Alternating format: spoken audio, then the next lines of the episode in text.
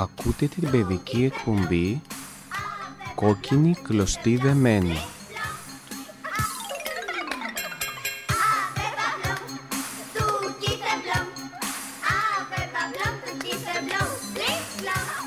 Την εκπομπή επιμελείται και παρουσιάζει η κυρία Τριανταφυλιά Μαζανάκη, γραμματέας του Ιδρύματος Εκκλησιαστική Διακονία, μαζί με συντροφιά παιδιών.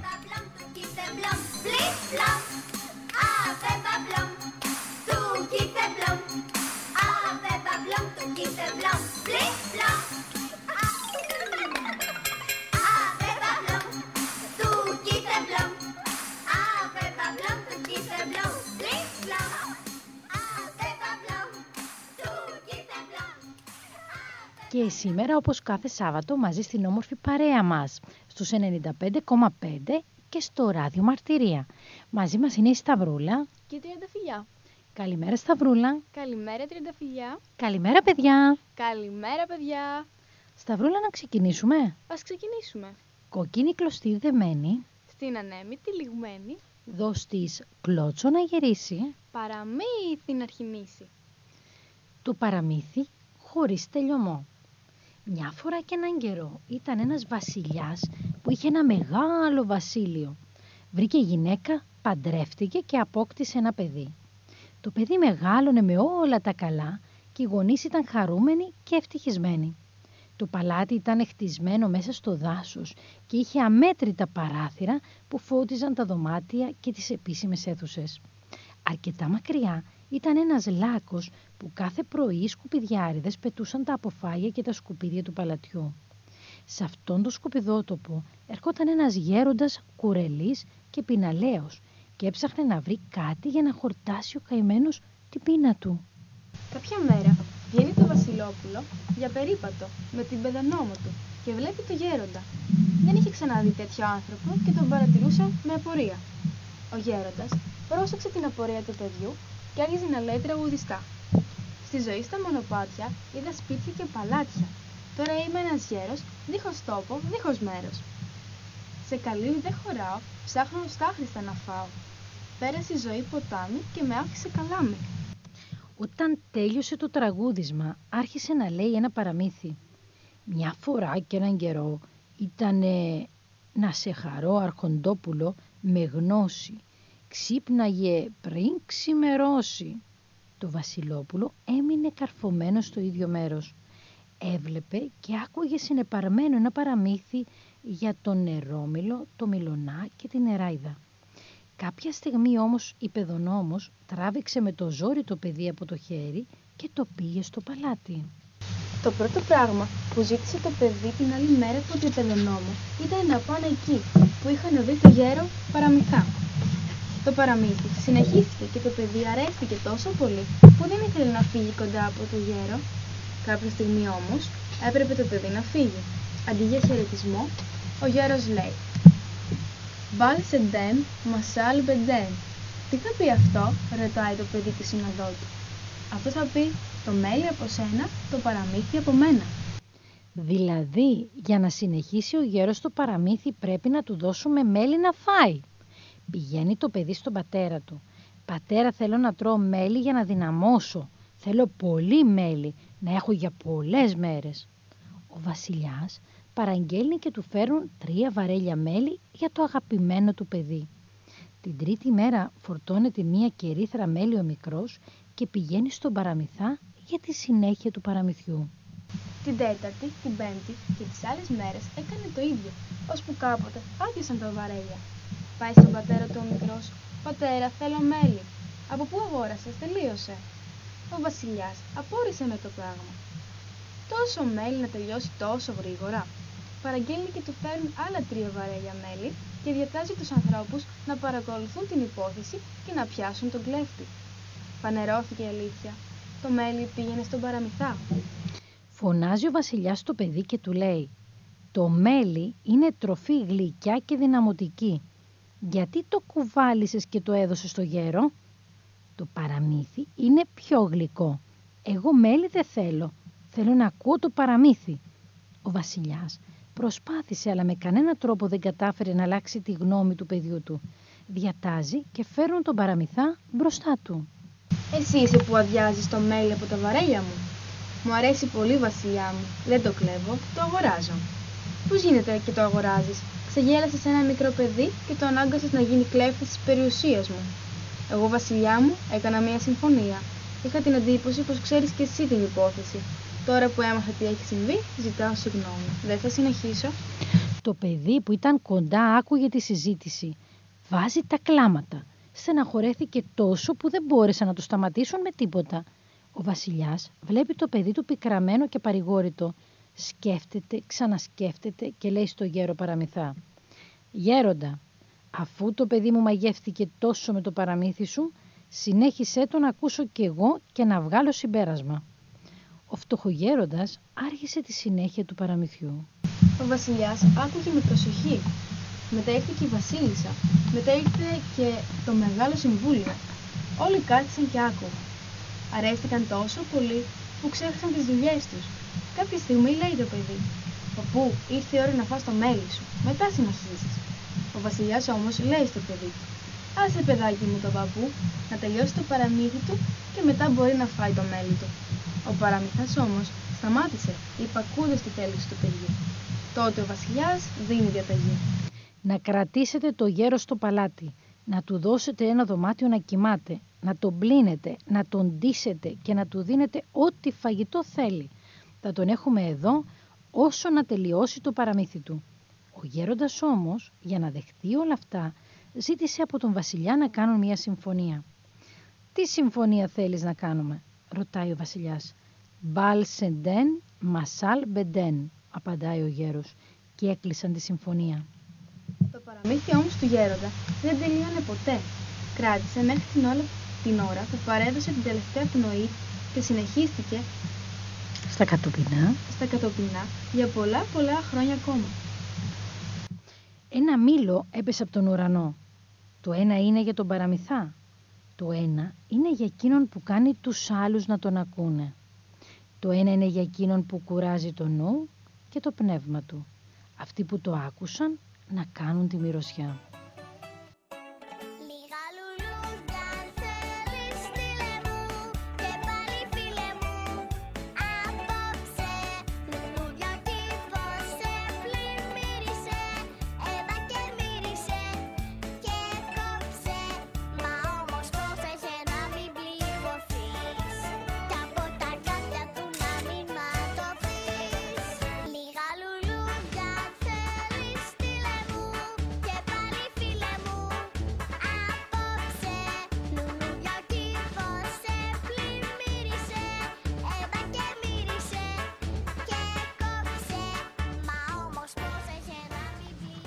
Στο παραμύθι μας αυτό βλέπουμε ένα βασιλιά ο οποίος είχε ένα γιο. Ένα και μονάκριβο, τον οποίο τον αγαπούσε πολύ. Αρκετά. Τον αγαπούσε πάρα πολύ. Στο παλάτι λοιπόν είχαν που λέμε και του πουλιού το γάλα. Ό,τι θέλανε. Ήταν πολύ πλούσιο το παλάτι αυτό. Και κάθε μέρα τι έκαναν; Πετούσαν τα πουφάγια τους και τα σκουπίδια του παλατιού σε ένα λάκκο. Εκεί βέβαια, στο σκουπιδότοπο, έρχονταν κάθε μέρα ένας γέρος κουρελής, ένας φτωχός γέροντας, που πεινούσε και έψαχνε Να βρει κάτι για να χορτάσει την πείνα του. Κάποια μέρα βλέπουμε το μικρό Βασιλόπουλο, το οποίο πήγαινε τη βόλτα του με την παιδονόμο, γιατί τα Βασιλόπουλα δεν τα πήγαινε βόλτα η μαμά τους και ο μπαμπάς τους, είχαν μία παιδονόμο η οποία τα αναλάμβανε την ανατροφή τους και το μεγάλωμά τους. Και βλέπουν το γέρο. Είχε ξαναδεί τέτοιο άνθρωπο; Όχι, ποτέ. Όχι βέβαια γιατί αυτό ήταν μέσα στα πλούτη και στα παλάτια. Δεν είχε ξαναδεί άνθρωπο που να πεινάει με σκισμένα ρούχα.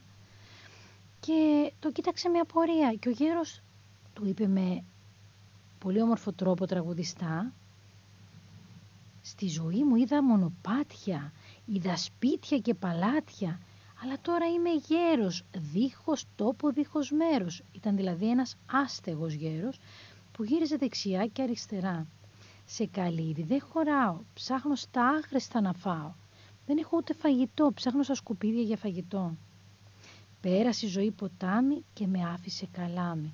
Πέρασε πολύ γρήγορα, λέει η ζωή μου, και έμεινα μόνος μου, σαν το καλάμι. Αν α- προσέξουμε τα λόγια του γέροντα και αν κοιτάξουμε γύρω μας, θα δούμε πάρα πολλούς ανθρώπους οι οποίοι είναι άστεγοι.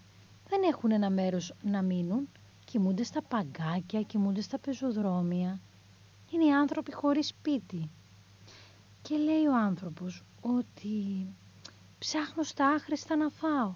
Και στις μέρες μας βλέπουμε δυστυχώς ανθρώπους οι οποίοι ψάχνουν στους κάδους για φαγητό.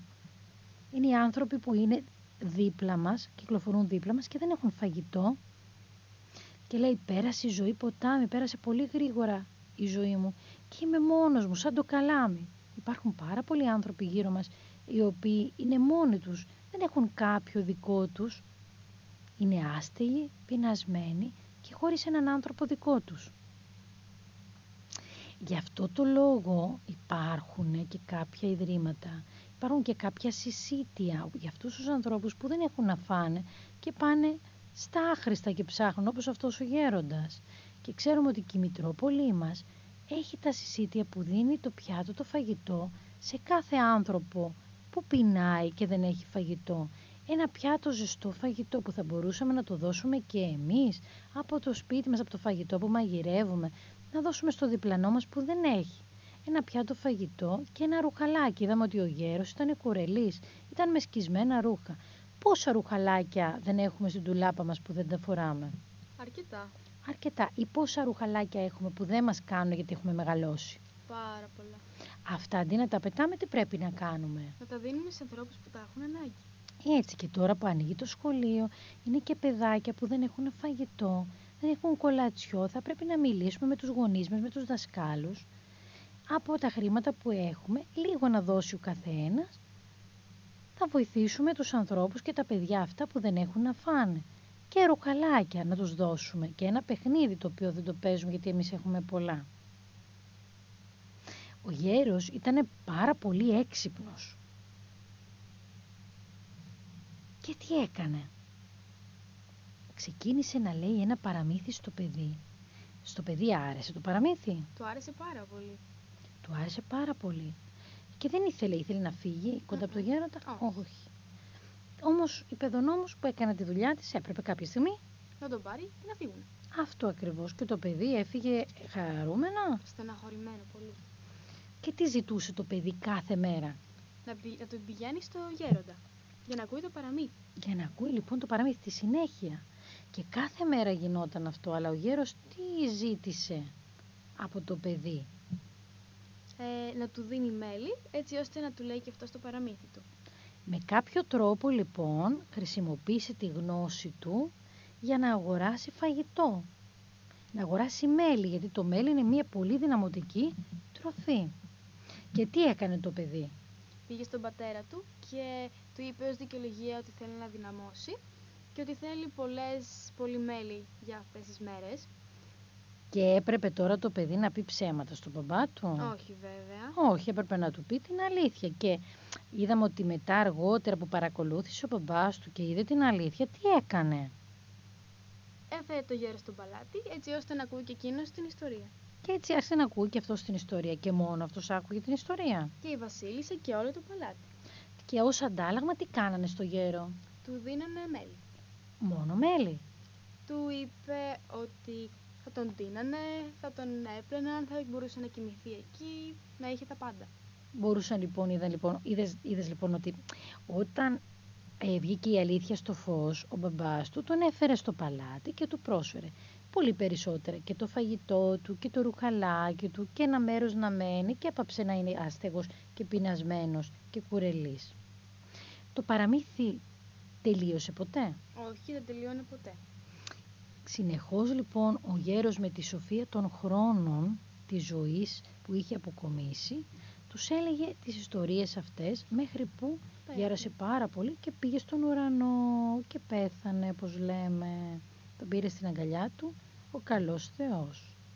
Έχουμε λοιπόν σαν συμπέρασμα από όλο αυτό το παραμύθι βλέπουμε τις δύο διαφορετικές όψεις της ζωής. Τον πλούσιο και τον φτωχό. Ο πλούσιος έχει τα πάντα και μπορεί να ζήσει πλουσιοπάροχα, ενώ ο φτωχός ε, αναγκάζεται να ψάξει σε χωματερές, σε σκουπίδια για να βρει να φάει, δεν έχει ρούχα, δεν έχει ένα μέρος να κοιμηθεί και δεν έχει και δικούς τους ανθρώπους. Το συναντάμε στις μέρες μας αυτό; Το συναντάμε πάρα πολύ συχνά τριγύρω μας. Ναι, Και θα έπρεπε να συμβαίνει αυτό; όχι, προφανώς. Όχι βέβαια. Και τι πρέπει να κάνουμε εμείς γι' αυτό; Να βοηθάμε όποιον έχει την ανάγκη μας. Έτσι, πολύ σωστά. Και τώρα ειδικά που μπαίνει και χειμώνας. Και θα κάνει κρύο. Και θα είναι στους δρόμους οι άνθρωποι. Θα πρέπει ένα ακόμη περισσότερο Να τους βοηθάμε. αυτό ακριβώς. Θα πρέπει λοιπόν στην πράξη να αγαπάμε τον διπλανό μας και να του προσφέρουμε Ό,τι μπορούμε. Από τα κάτια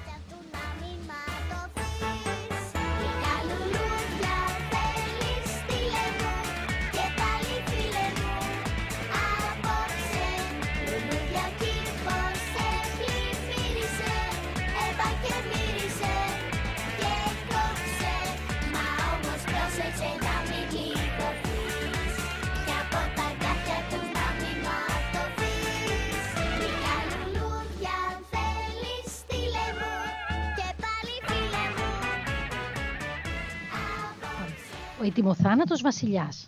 Μια φορά και έναν καιρό ήταν ένας ετοιμοθάνατος βασιλιάς. Ήταν πανίσχυρος ο βασιλιάς, αλλά ήταν άρρωστος πολύ βαριά και απελπιζόταν. Είναι δυνατόν ένας τόσο ισχυρός βασιλιάς να πρέπει να πεθάνει; Τι κάνουν οι μάγοι μου, γιατί δεν με γλιτώνουν; Αλλά οι μάγοι το είχαν βάλει στα πόδια από φόβο μήπως τους πάρει το κεφάλι. Μόνο ένας είχε απομείνει. Ένας γέρος μάγος που κανένας δεν του έδινε σημασία, γιατί ήταν μάλλον ιδιότροπος και ίσως λίγο τρελούτσικος. Εδώ και πολλά χρόνια ο βασιλιάς δεν τον συμβουλευόταν. Αυτή τη φορά όμως πρόσταξε να τον καλέσουν. Μπορείς να σωθείς, είπε ο μάγος, αλλά με μία συμφωνία. Να παραχωρήσεις για μία μέρα το χρόνο σου στον άνθρωπο που θα σου μοιάζει πιότερο από όλους τους ανθρώπους. Έτσι θα πεθάνει αυτός στη θέση σου. Αμέσως βγήκε φυρμάνι σε όλο το βασίλειο. Όσοι μοιάζουν στο βασιλιά να παρουσιαστούν στην αυλή μέσα σε 24 ώρες. Αλλιώς θα, θα, θα, θα θανατωθούν. Παρουσιάστηκαν πολλοί.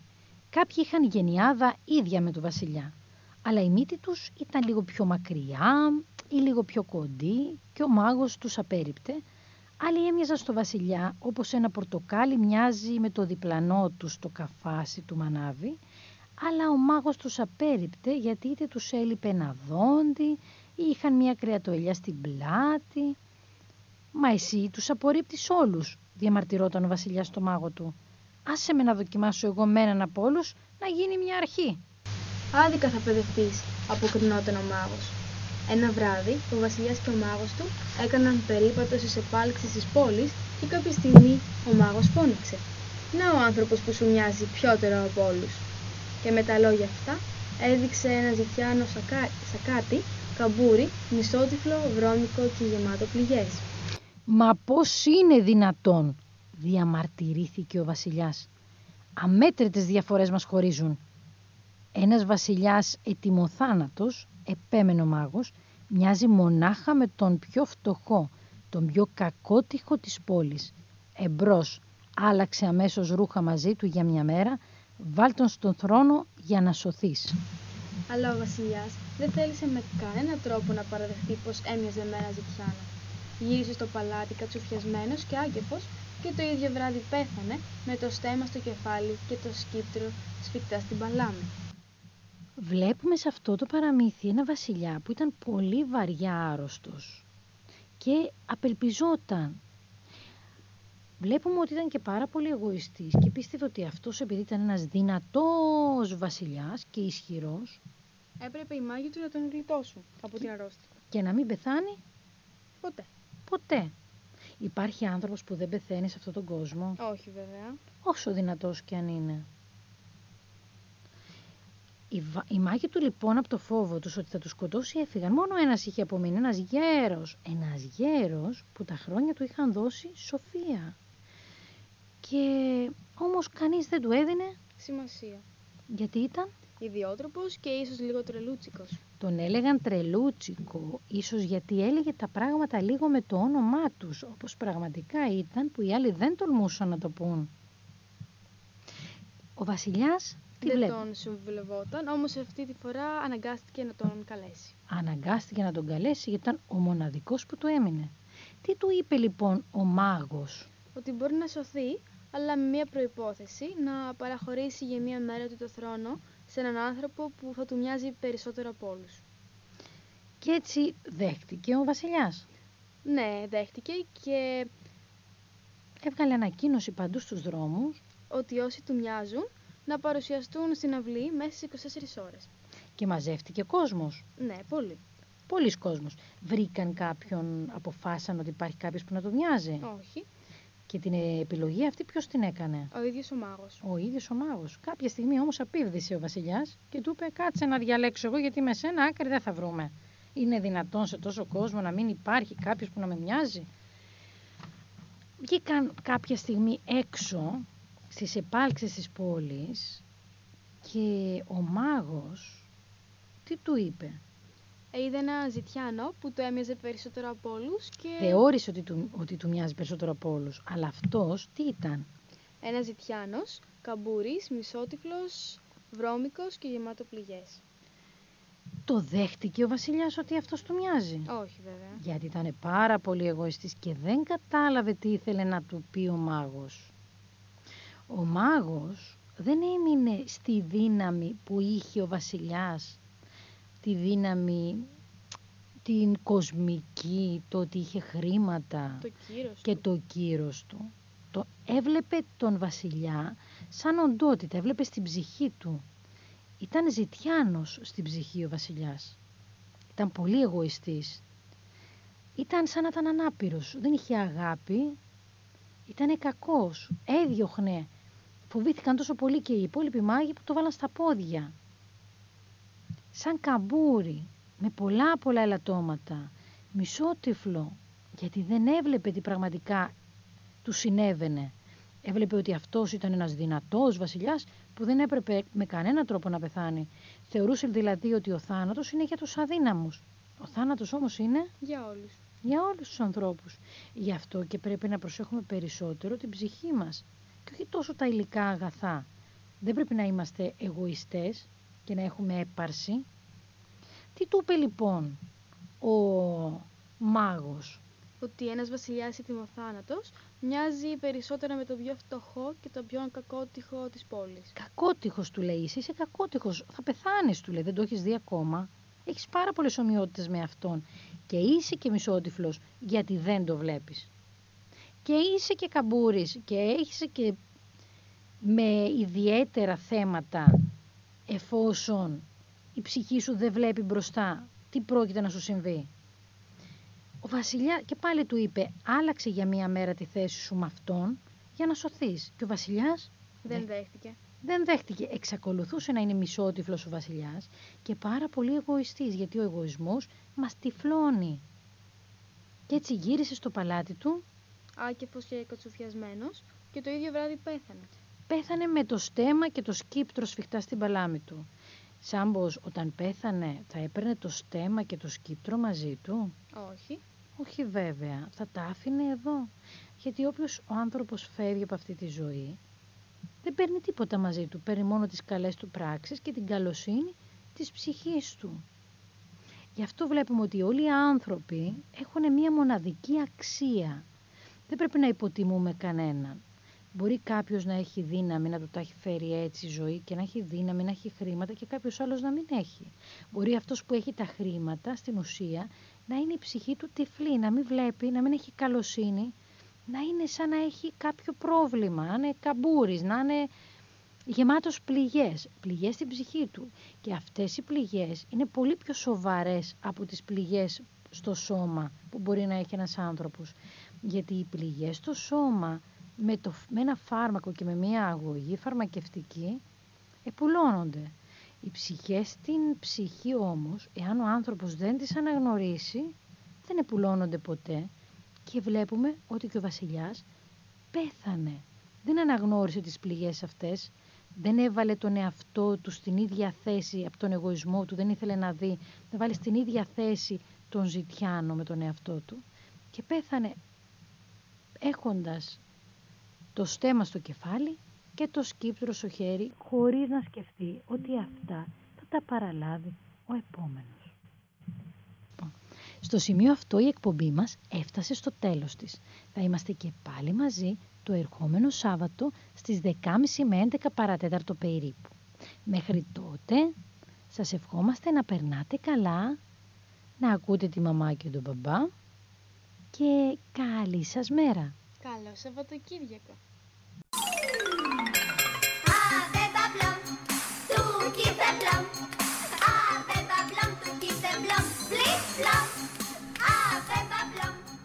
Ακούσατε την εκπομπή Κόκκινη Κλωστή Δεμένη.